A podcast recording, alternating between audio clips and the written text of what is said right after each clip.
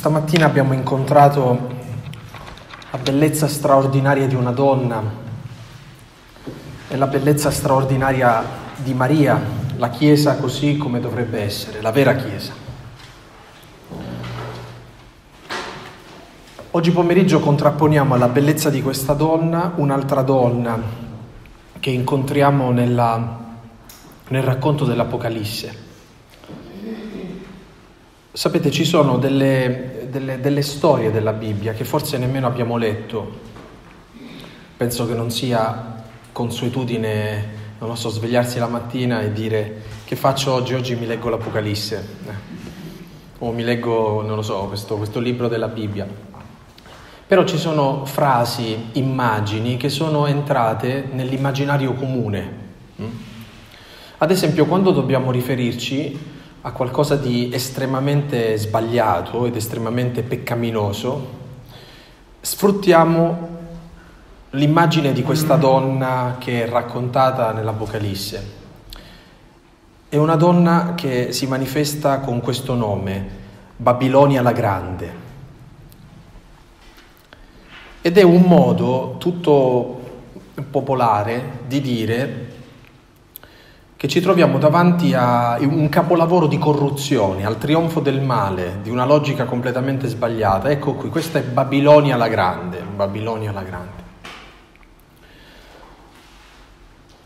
E incontriamo questa famosa prostituta, perché così viene descritta nell'Apocalisse, con l'immagine di una donna bellissima che in realtà non ha niente di bello, tenta di essere bella perché si adorna di, di, di gioielli perché ostenta qualcosa, ma è una prostituta seduta su una bestia. Siamo al capitolo 17 dell'Apocalisse. Ancora una volta nel racconto dell'Apocalisse abbiamo fatto un grande salto e siamo passati dal segno grandioso della donna vestita di sole adesso a questa immagine che non è proprio confortante. Allora uno dei sette angeli che hanno le sette coppe, queste famose sette coppe che cosa sono? E sono gli ultimi, eh, sono le, le, gli ultimi tentativi che Dio fa, l'ultimo compimento che Dio fa per riversare eh, la sua ira sulla storia.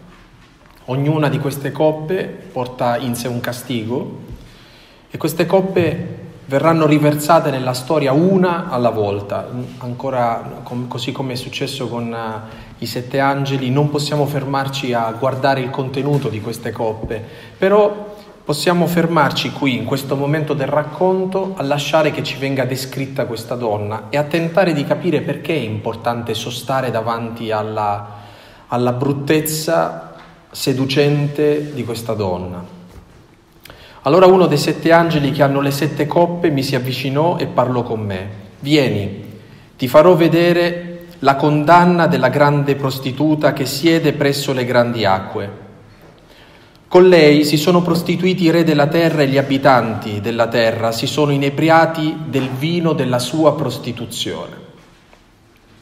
L'angelo mi trasportò in spirito nel deserto Là vidi una donna seduta sopra una bestia scarlatta, coperta di nomi blasfemi, con sette teste e dieci corna. La donna era ammantata di porpora e di scarlatto, adorna d'oro, di pietre preziose e di perle, teneva in mano una coppa d'oro colma degli abomini e delle immondezze della sua prostituzione. Sulla fronte aveva scritto un nome misterioso, Babilonia la Grande, la madre delle prostitute e degli abomini della terra. E vidi quella donna che era ebra del sangue dei santi e del sangue dei martiri di Gesù.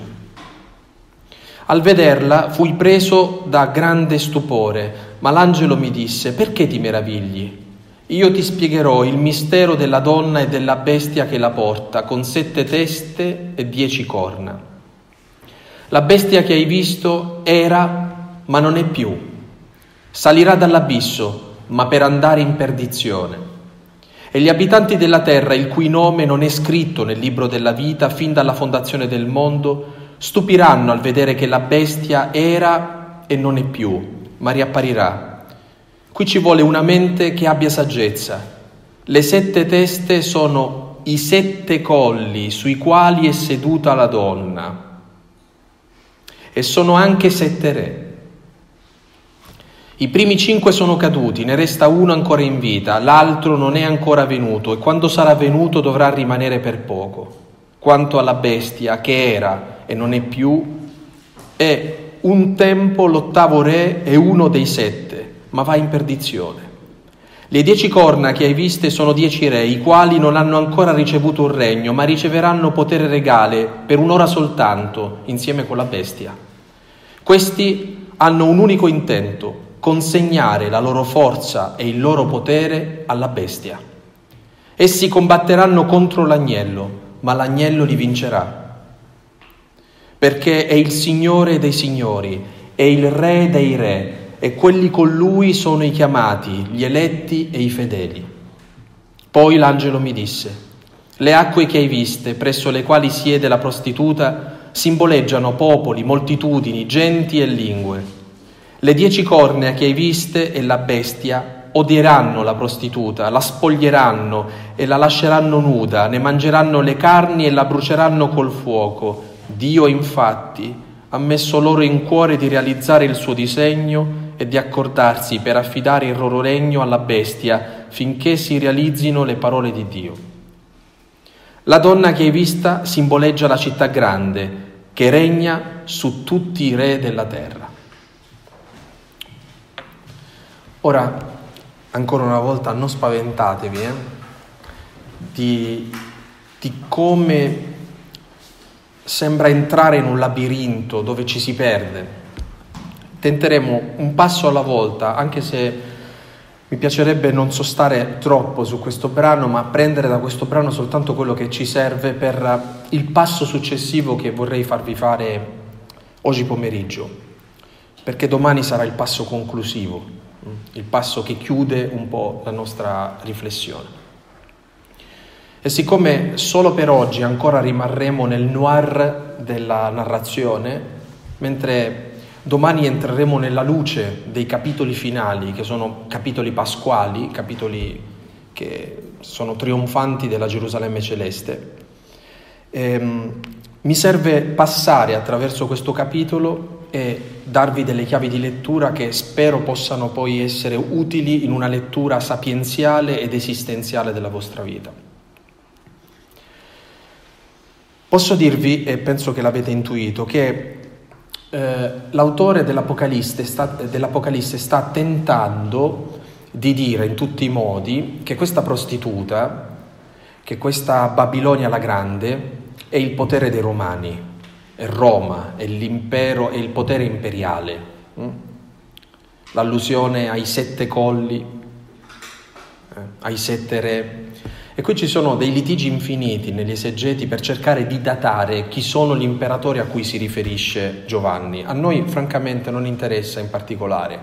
Interessa pensare però che la percezione che ha l'autore della lettera dell'Apocalisse è quella che il male si manifesta sempre attraverso un potere concreto, cioè il male non è mai astratto, è sempre concreto.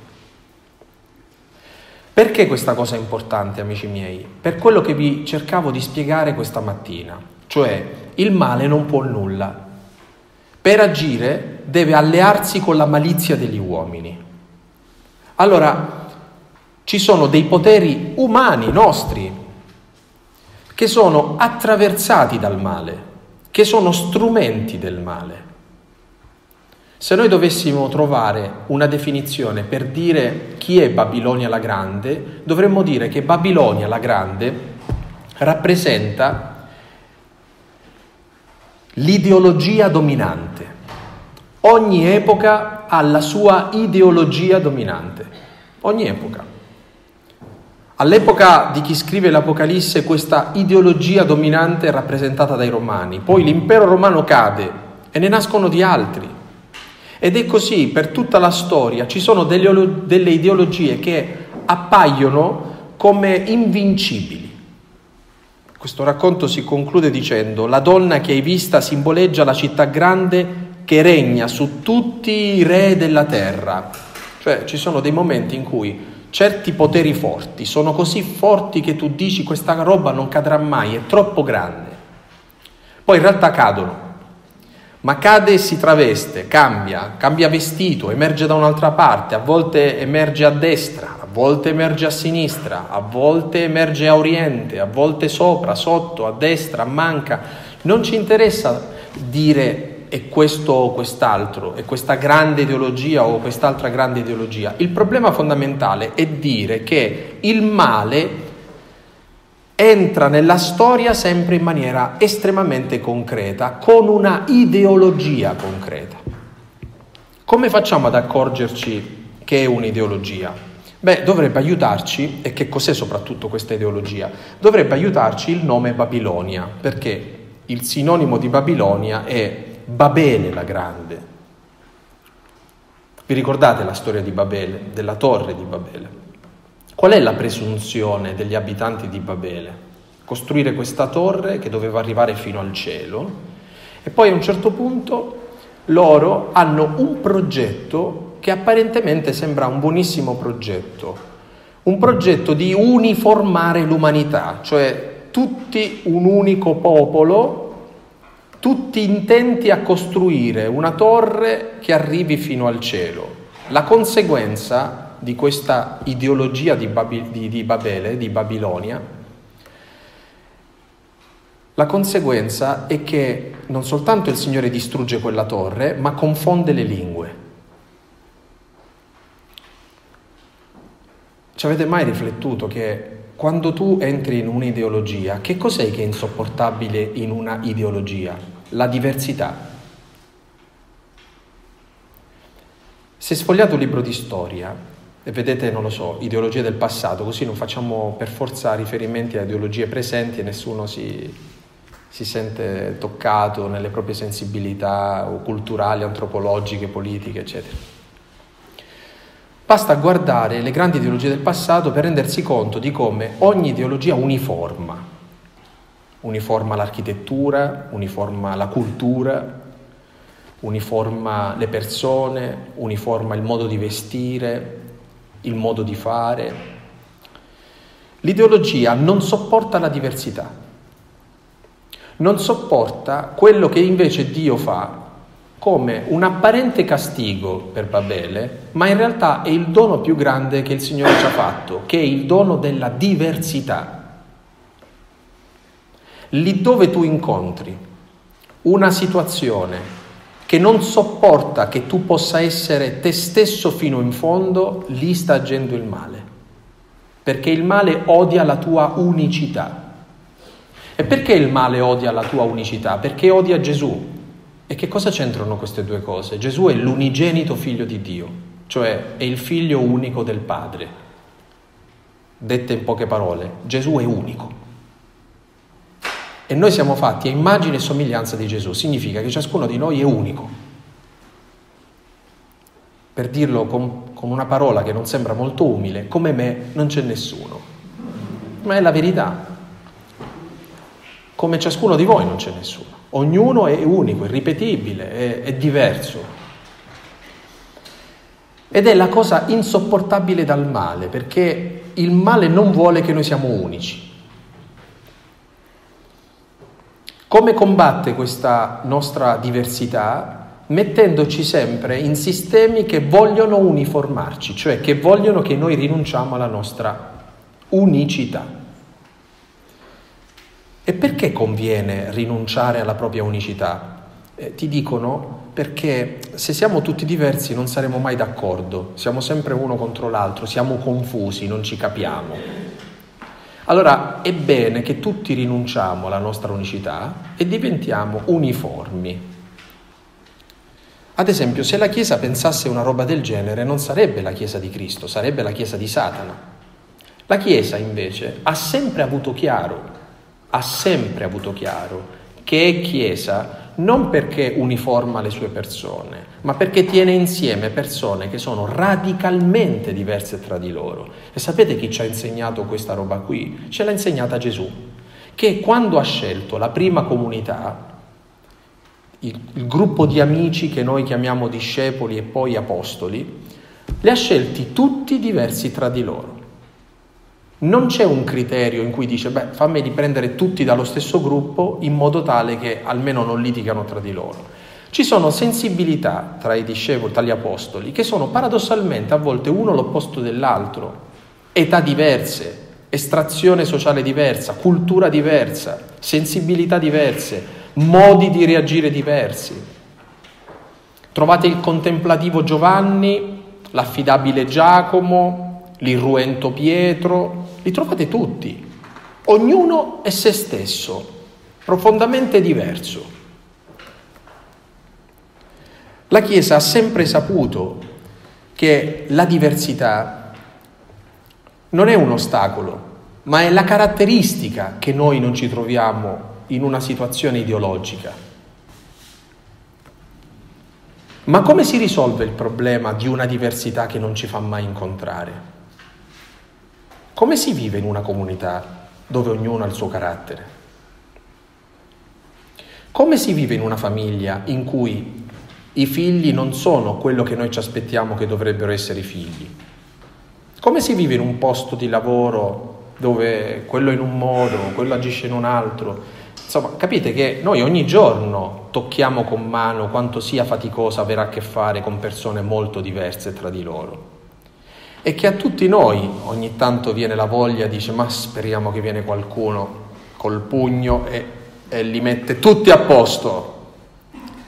Questo desiderio molto violento che qualcuno a un certo punto entri e con mano potente e braccio teso metta tutti a posto è il desiderio di trovare un potere abbastanza forte da dire adesso vi metto a posto io. Viene dalla stanchezza, viene dal fatto che tutti abbiamo bisogno di, di qualcuno che metta ordine e non è che il Signore non vuole mettere ordine, la maniera che ha il Signore di mettere in ordine ha un nome specifico. Sapete qual è il nome specifico? Ce lo insegna la teologia. Il nome specifico attraverso cui Dio mette ordine nella nostra diversità è comunione, non uniformità. Come fa Gesù a tenere insieme persone diverse? Attraverso la comunione. Qual è la cosa che attacca di più il male? La comunione. Per questo viene chiamato diavolo, il divisore, colui che divide colui che rompe la comunione. Perché se si rompe la comunione noi non ci capiamo più e se non ci capiamo più ci consegniamo a un potere forte. Che cosa fa questo potere forte? Ci uniforma tutti. Siamo tutti divisi, tutti deboli, tutti perdenti, tutti manovrabili. Non so se vi siete accorti che il mondo ci vuole così. Il mondo ha bisogno che tu sia depresso. Il mondo ha bisogno che tu stia male. Il mondo ha bisogno che tu eh, veda sempre come un pericolo l'altro. Il mondo vuole che tu ti senta sicuro di quelli che assomigliano a te, che sono il prolungamento di te. Il mondo ti insegna che amare significa sempre amare solo me stesso e gli altri nella misura in cui mi ricordano me stesso, punto. Non è mai amare qualcos'altro, qualcun altro. Non è mai amare qualcosa di diverso da me. Insomma, la faccenda della diversità e delle uniformità è quello che ci fa capire se noi ci troviamo in un potere ideologico o meno. Il dovere del cristiano è quello sempre di smascherare l'ideologia del male che serpeggia ovunque e che non è che tocca semplicemente un sistema politico o culturale, può entrare anche nei nostri ambienti ecclesiali. Eh? Il male voi, noi abbiamo sempre l'idea che il male teme il sacro, ma guardate che il male può entrare in chiesa tranquillamente, può lasciare anche che tu ti accosti ai sacramenti, cioè non, non, è importante per lui questo. Se questo ti rassicura te, ti lascia tutti questi strumenti, se vuole ti lascia anche il rosario in mano. C'è una cosa che però deve fare affinché lui possa continuare a comandare dentro la tua vita. Tu non devi ragionare alla maniera del Vangelo, devi conservare una mentalità del mondo. Poi puoi dire tutti i rosari che vuoi, andare a messa quando vuoi, eh, fare la comunione quando vuoi, eh, tutti i pellegrinaggi, puoi fare tutto. L'importante è che ragioni secondo il mondo e non secondo lui, non secondo il Vangelo. Volete un esempio di che cos'è il, il pensiero mondano? Forse vi ho già citato Pietro che davanti al dono delle chiavi di casa, tutto pieno di questo,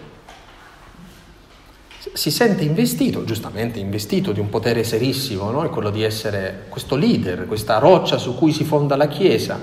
Gesù è così sereno davanti alle parole di Pietro, dice, ah, finalmente abbiamo scoperto le carte, almeno con i miei amici posso parlare liberamente. E dice, ecco, adesso vi devo dire una cosa, andrò a Gerusalemme, a Gerusalemme sarò rigettato dai capi, dai sacerdoti, sarò messo a morte, morirò e Pietro fa aspetta, aspetta un attimo, devo dirti una cosa in privato, scusate, noi dobbiamo, tra leader dobbiamo parlare, eh? tra leader dobbiamo parlare. Prende Pietro, eh, Gesù in disparte e lo rimprovera, gli dice smetti di fare questi discorsi. Non dire questa roba qui che devi andare a Gerusalemme, che devi morire, che ti devono rigettare, no? O un versetto prima, Pietro si è beccate le chiavi del regno è uno dei complimenti più belli di tutto il Vangelo. Un versetto dopo, Gesù, ad alta voce, così che lo ascoltino tutti, dice, vade retro, Satana, tu mi sei di scandalo, perché non pensi secondo Dio, ma secondo gli uomini. Ah. Oh, se Gesù dice questo a San Pietro, primo papa, principe degli apostoli, capo della Chiesa, pastore dei pastori, dolce Cristo in terra, vicario di Cristo, continuo? Se dice questa cosa a un uomo così, capite quanto corriamo il rischio tutti di poter avere anche in mano la cosa più sacra al mondo, ma essere di scandalo perché pensiamo secondo gli uomini, non secondo Dio. E quando è che si pensa secondo il mondo? La mentalità del mondo rifiuta costantemente la logica della croce. Non accetta la logica della croce il mondo. Un cristiano invece è colui che costantemente fa spazio dentro di sé alla logica della croce, che non è mi devo far piacere la sofferenza. Non, non, non pensate alla croce come alla logica della sofferenza, Pensate alla croce come la logica del dono di sé.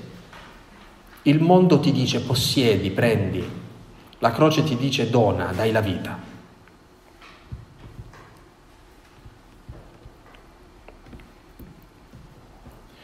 Qui il drago agisce, può lasciarci tutto, l'importante è che ci lascia una mentalità del mondo, l'ideologia dominante è un'ideologia che fa crescere comunità che pensano secondo il mondo,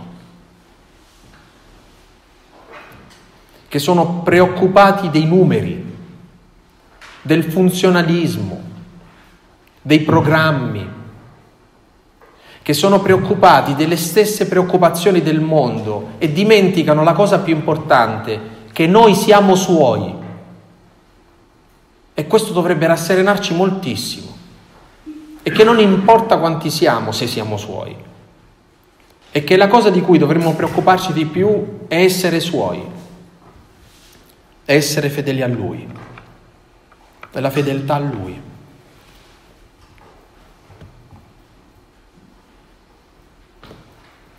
Gesù ci ha insegnato questa, questa lotta continua contro il pensiero del mondo. Gesù è spietato contro il pensiero del mondo. È tanto misericordioso con quelli che sbagliano quanto spietato contro la mentalità di questo mondo. Lui ha avuto la capacità di tenere insieme una misericordia infinita nei nostri confronti e una durezza straordinaria nei confronti di chi, la, di chi pensa in questo modo di chi ragiona come Babilonia la grande, la grande prostituta, il potere dominante. il potere che ragiona secondo gli uomini, che non sopporta la nostra unicità, che uniforma la diversità, che usa la nostra diversità come una clava, che mina la comunione, che vuol farci tenere insieme per logiche che non sono le logiche dell'amore, ma dell'utilitarismo. Io credo che per capire questa pagina un po' complessa, ma secondo me molto significativa, dell'Apocalisse può aiutarci San Paolo che scrive ai Romani. Siamo al capitolo 12 della lettera ai Romani di San Paolo Apostolo.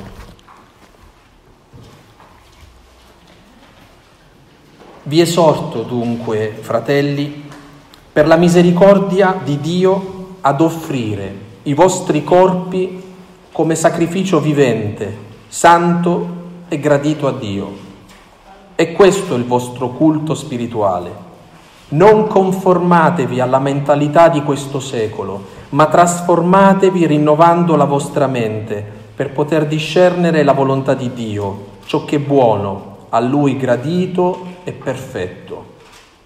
Già, già se ci fermiamo qui trovate, lo lascio ovviamente alla vostra preghiera personale, ma trovate degli elementi che sono utilissimi.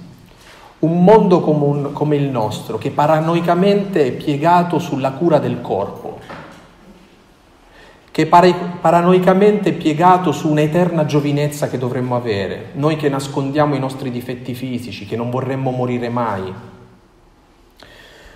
noi che siamo schiavi del nostro corpo e molto spesso della logica del nostro corpo, non sappiamo voler bene al nostro corpo senza adulare il nostro corpo e siamo attratti sempre dalla carne. Noi che siamo così, dice Paolo, vi invito a offrire i vostri corpi come sacrificio vivente, santo e gradito a Dio.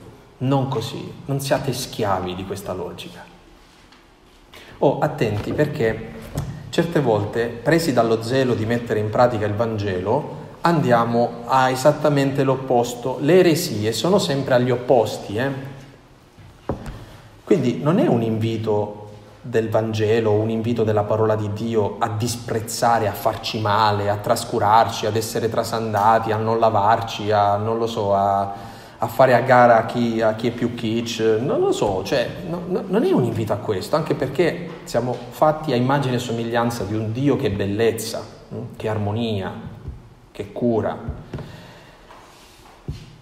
È trovare una dimensione in cui viene fuori la luce più profonda di noi stessi. Mi è rimasto impresso ehm, in una, in una testimonianza di, di, una delle apparizioni lì a Meggiugorie, una domanda che un veggente fece alla Madonna. Anche, anche qui, eh, prendete con le pinze quello che vi sto dicendo, pensate a quanto sia vero quello che vi sto dicendo. Eh?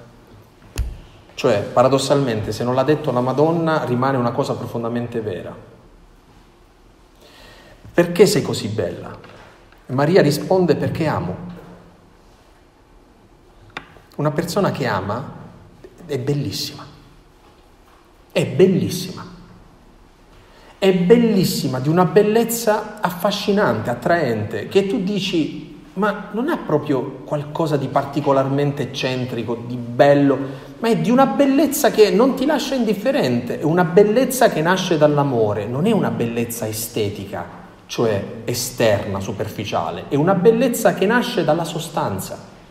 Tu più ami, più sei bello.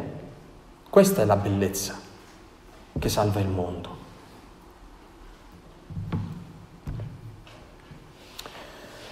Sentite come prosegue San Paolo. Per la grazia che mi è stata concessa, io dico a ciascuno di voi, ah, qua, è, qua prendete appunti eh, nella, nella, nella, vostra riflessione personale perché ce n'ha per tutti San Paolo. Eh? Non valutatevi più di quanto è conveniente valutarsi. Ma valutatevi in maniera da avere di voi una giusta valutazione, ciascuno secondo la misura di fede che Dio gli ha dato. Che cos'è l'umiltà? L'umiltà è essere noi stessi, non fingere di essere di più e non fingere nemmeno di essere di meno di quello che sei.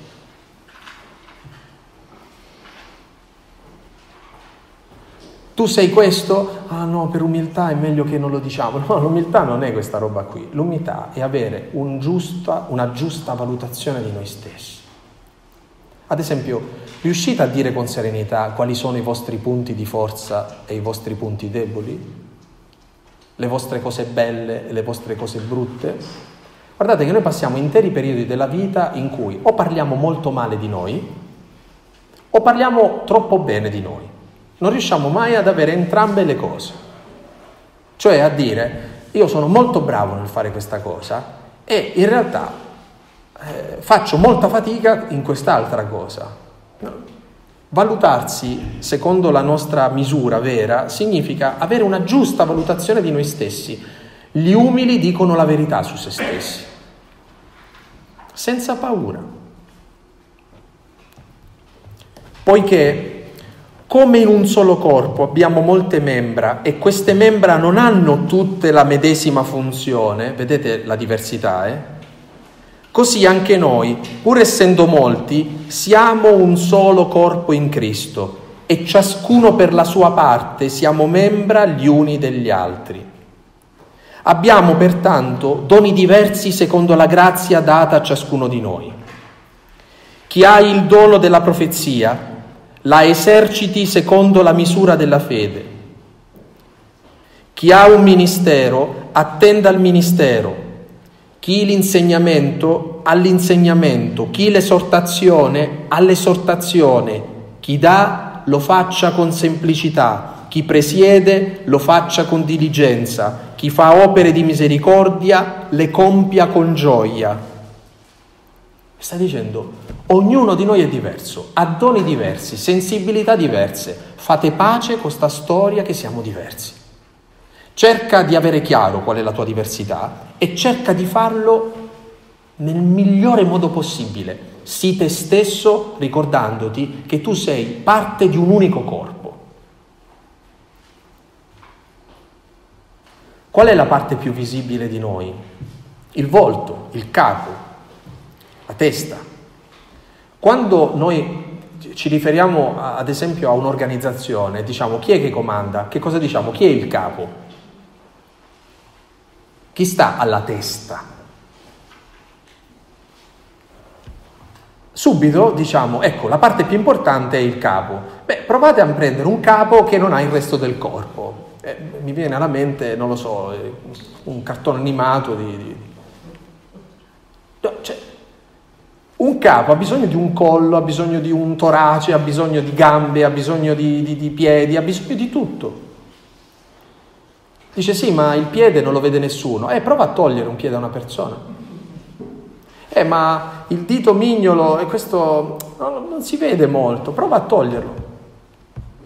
Eh, ma quell'organo che è proprio nascosto dietro, proprio dietro dietro, che quando fai l'ecografia neanche si vede, cioè, non so se è proprio importante. Beh, fa- facciamo che lo togliamo e eh? poi vediamo se non era importante.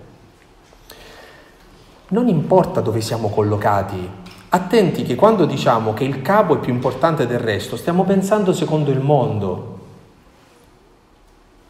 Sapete che cosa accadeva quando venivano incoronati i papi? Cioè, voi sapete che i papi vengono eletti nella Sistina, dopodiché c'è, adesso si, si, chiama inizio del ministero petrino, prima si diceva eh, l'incoronazione papale, no? Allora, nell'antico rito i papi venivano portati a spalle dalla Sistina, passavano in mezzo a Piazza San Pietro per ricevere questa investitura e accanto a, a tutta eh, questo corteo pomposo no, che accompagnava il Papa, man mano che siamo andati avanti nella storia eh, ci siamo portati addosso anche tutte le consuetudini delle corti, eccetera. No? Di, di, questa roba non è che dobbiamo diventare critici, dobbiamo eh, non prenderci eccessivamente sul serio. Eh, cioè, non dobbiamo pensare che siccome ci portiamo addosso una veste questa cosa ci dà un'importanza. No? Eh, allo stesso tempo non dobbiamo far parte di quelli che eliminano tutto, distruggono tutto perché tanto non serve niente, perché questo nel Vangelo non c'è. Bisogna avere sempre molta ironia nel vivere le cose. un, un, un sano senso dell'umorismo, non prendersi eccessivamente sul serio. E liturgicamente, in questo rito, c'era un, una, un gesto bellissimo. Allora, immaginate il Papa, che diventava veramente l'autorità, il Cristo in terra, il vicario di Cristo, il successore di Pietro, vedeva, si fermava penso tre volte nella piazza e aveva accanto un, un frate cappuccino, un frate, un questuante, un poverello, un frate, che aveva in mano dell'ovatta e dava fuoco a questa ovatta e diceva, santità, sic transit gloria mundi, così passa la gloria di questo mondo. Una fiammata. Dice, mo ti stai sentendo importante, no? Seduto lì. Così passa la gloria di questo mondo. Non credere troppo.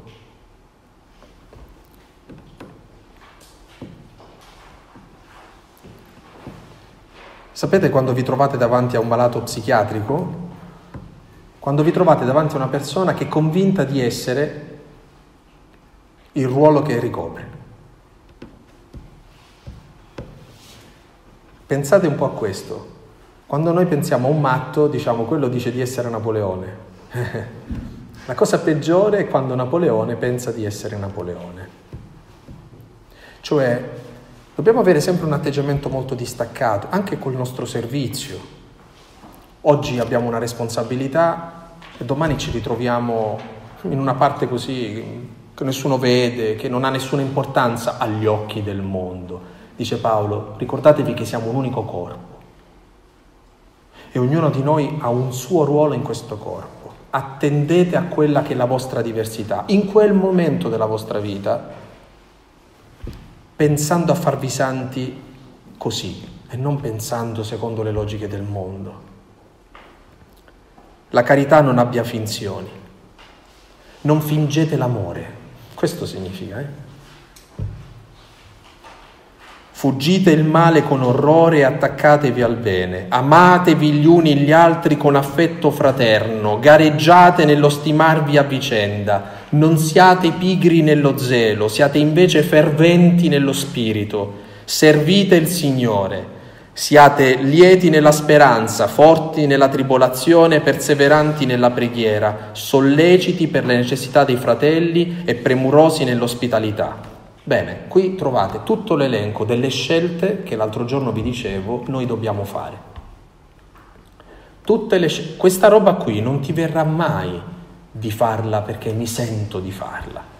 E che a un certo punto tu decidi di fuggire il male con orrore decidi di attaccarti al bene, decidi di amare l'altro con affetto fraterno, decidi di gareggiare nello stimarvi a vicenda, decidi di non essere pigro, di essere fervente, di servire il Signore, di essere nella letizia, di essere forte, di perseverare nella fede, nella preghiera, di preoccuparti di quello di cui hanno bisogno gli altri, di fare spazio sempre a chi ha bisogno. È una decisione. Da lì si vede se stiamo vivendo secondo la logica del Vangelo. Amici miei, non ci verrà mai spontaneo vivere così, noi decidiamo di vivere così. Da qui nasce la comunione. Se aspettate la comunione, come ad esempio stiamo pregando perché la nostra comunità ritrovi comunione, la nostra famiglia ritrovi comunione, eh, qui ritrovi comunione dentro la nostra testa la comunione coincide col fatto che eh, la mia consorella si converta e noi saremo tutti in comunione. Mia moglie smetta di dare fastidio e saremo tutti in comunione. E quell'altro, cioè pensiamo sempre che la comunione coincida con la conversione sempre di un altro. La comunione nasce dal fatto che, umanamente parlando, nessuno avrebbe messo insieme persone così ma noi siamo insieme e dobbiamo decidere insieme come vogliamo stare insieme. Benedite coloro che vi perseguitano. Vedete come fa eco il Vangelo, no? Benedite e non maledite. Rallegratevi con quelli che sono nella gioia e piangete con quelli che sono nel pianto. Ecco, un cristiano che cosa dovrebbe fare? Salvare la vita agli altri? Un cristiano è chiamato a ridere con chi ride e a piangere con chi piange, cioè a condividere la vita delle persone che gli stanno accanto.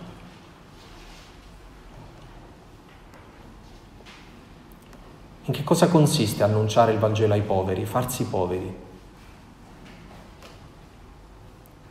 Annunciare il Vangelo a qualcuno significa diventare come le persone che, che stiamo andando ad evangelizzare. Sentire le stesse cose che sentono queste persone. Abbiate i medesimi sentimenti gli uni verso gli altri. Non aspirate a cose troppo alte Piegatevi invece a quelle umili, anche tra i discepoli, eh? questi santi, che ognuno a Roma ha una basilica a lui dedicata, gli apostoli, e siccome non bastava una basilica dedicata a ciascuno di loro, poi ci sta anche quella che li prende tutti, i dodici apostoli, ecco, cioè, abbiamo anche la basilica dei dodici apostoli. Ecco, questi grandi santi che ormai noi li vediamo così lontanissimi, un giorno Gesù mentre stavano camminando dice ma forse ho sentito male e continua a, a origliare certi discorsi che stavano facendo. Io sono più grande, no, no, io sono più grande. No, eh. Poi si mette in mezzo la mamma di, una, di, di, di due di loro, no? dice fermi tutti, una piccola raccomandazione, cioè quando sarai nel tuo regno fa che i miei figli possano sedere una a destra e una a sinistra. Da sempre questa roba qui. Eh, è in mezzo a noi, perché è nella nostra natura umana questo fatto di voler aspirare a qualcosa, perché pensiamo di valere di più se abbiamo un posto chissà come, no? E Gesù quella volta, mentre tutti si indignano, no? fa un discorso molto concreto, dice che i re di questa terra, i principi di questo mondo ragionano così, ma tra di voi non sia così. Chi vuole essere primo si faccia ultimo e servo di tutti. Questo è il motivo per cui un grande santo, che non voleva fare il Papa e che obbligarono a fare il Papa, e sapete perché non voleva fare il Papa? Perché era stato un grande uomo politico e sapeva benissimo che cosa significava avere a che fare con la gente e con eh, i problemi reali e aveva deciso di farsi monaco e stava tanto bene a fare il monaco. No, lo chiamano a fare il Papa, è Gregorio, San Gregorio Magno. Eh. Gregorio Magno, per parlare di sé, a un certo punto dice chi è il Papa? Il servo dei servi, il servo di tutti. Oh, Gregorio ha vinto, nessuno ha potuto inventare una roba più bassa di quella che ha detto lui. Ditemi se esiste una cosa più bassa di servo e lui ha detto sì esiste, il servo dei servi. Ecco, fine, non esiste più nient'altro. Più sotto di tutti c'è il Papa e questo voleva dire, In, proprio perché l'ultimo di tutti può essere il primo. Questa è la logica del Vangelo. Quello che noi facciamo o lo fai come servizio o non serve. Tu sei medico?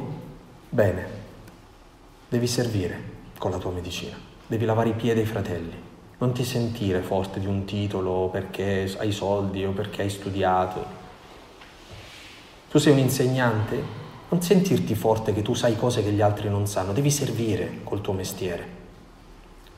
Tu sei responsabile di una comunità, non sentirti più forte perché hai potere decisionale. Potete continuare all'infinito. Qualunque cosa che facciamo o è servizio o non serve.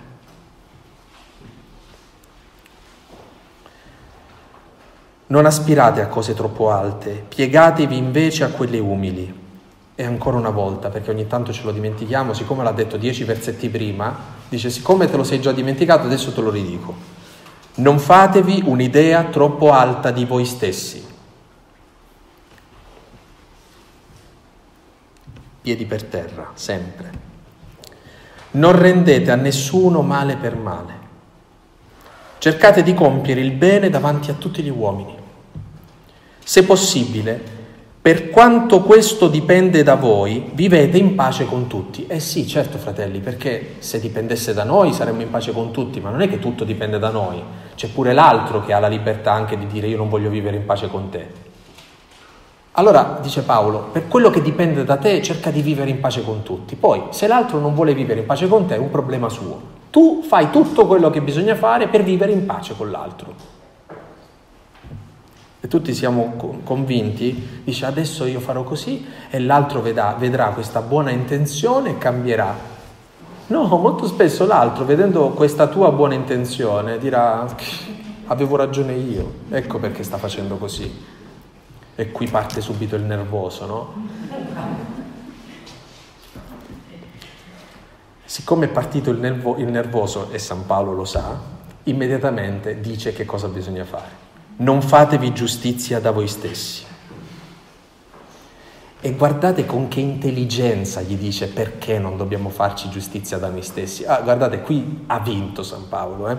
Dice, non fatevi giustizia da voi stessi, carissimi, ma lasciate fare all'ira divina.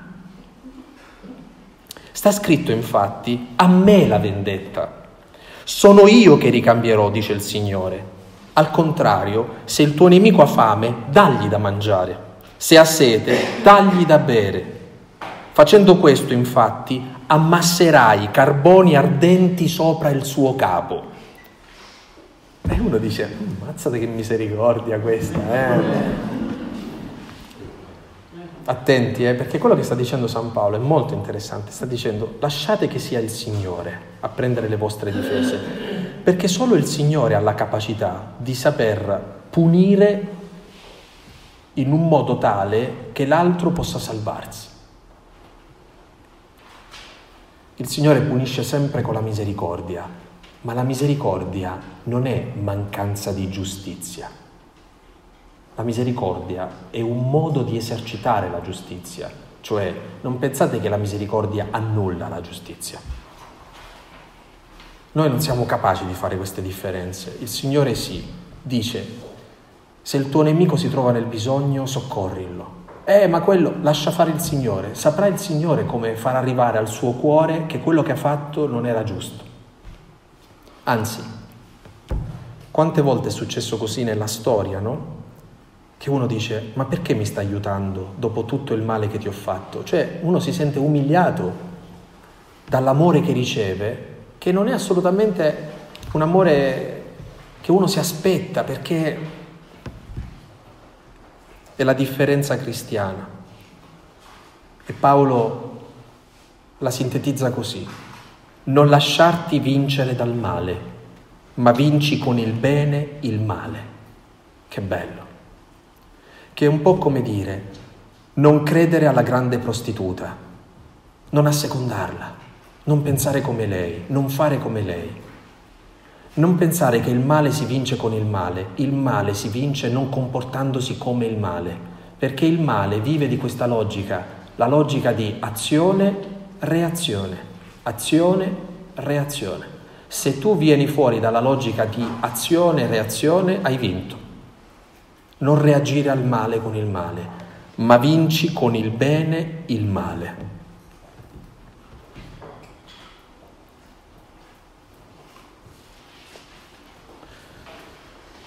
E questo è Gesù. Gesù ci ha insegnato come si sta sulla croce, come si accetta di essere rigettati dagli altri, come si vive l'ignominia, come si vive l'essere umiliati, trattati male. Ci ha insegnato che non bisogna mai lasciarsi incattivire dal male che ci colpisce e che dobbiamo lasciare invece che tutto questo venga vinto dal bene. Gesù fino all'ultimo istante della sua vita l'unica cosa che ha fatto è stato quella di perdonare, di sciogliere le persone intorno a lui da legami di male. Non imputare loro questa colpa. Perdona loro. Sapete, in tutta la storia della Chiesa, tutte le volte che c'è stato un martire, c'è stato quasi sempre qualcuno che ha fatto come Cristo. Il primo è Santo Stefano, che morendo, lapidato, mentre stava morendo, dice le stesse parole di Gesù. Potete andare all'altro ieri, a pochi anni fa, quando dei sicari mafiosi aspettarono sotto casa un sacerdote a Palermo, Don Pino Puglisi, il giorno del suo compleanno, tra l'altro, che bel regalo. E quando li vide arrivare lì, capì subito che era finita. E il sicario, che poi tra l'altro si è, si è convertito dopo, dice, ci guardò serenamente e ci disse, ti perdono. Sì, vi aspettavo, ti perdono. E I martiri sono questo. È un dono conformarci a Cristo, assomigliare a Cristo. Perché siamo cristiani? Perché quando abbiamo in mente quale sarebbe la, la, bella copia di noi stessi, noi ce l'abbiamo in mente qual è la bella copia di noi stessi, è Gesù la bella copia di ciascuno di noi. Vivere come ha vissuto Lui, pensare come ha pensato Lui, sentire come ha sentito Lui. E qui dovreste dirmi, e dove va a finire la nostra unicità se dobbiamo assomigliare a Gesù? Perché Gesù ci chiede di assomigliargli in una caratteristica importantissima. Come se Gesù ci dicesse, fate come me, non assomigliate a nessuno. Siate voi stessi fino in fondo. L'aveva capito bene San Francesco. I santi, quelli veri, lo hanno capito e non hanno avuto paura di fare come Gesù, di essere profondamente se stessi di essere profondamente diversi, di essere senso, eh, segno di contraddizione. Ancora una volta, vedete, abbiamo incontrato oggi pomeriggio Babilonia la Grande, quanto potere, quanto, quanto, è spocchiosa questa prostituta, questo potere malefico che è intorno a noi e che sembra comandare tutto e che comanderà sempre e noi non abbiamo nessuna speranza, eccetera. L'Apocalisse invece ci dice che noi possiamo disobbedire a questa logica e che tutte le volte che un fedele, un discepolo, disobbedisce alla logica di Babilonia la Grande, l'agnello ha vinto e lei ha perso. Salmo 62.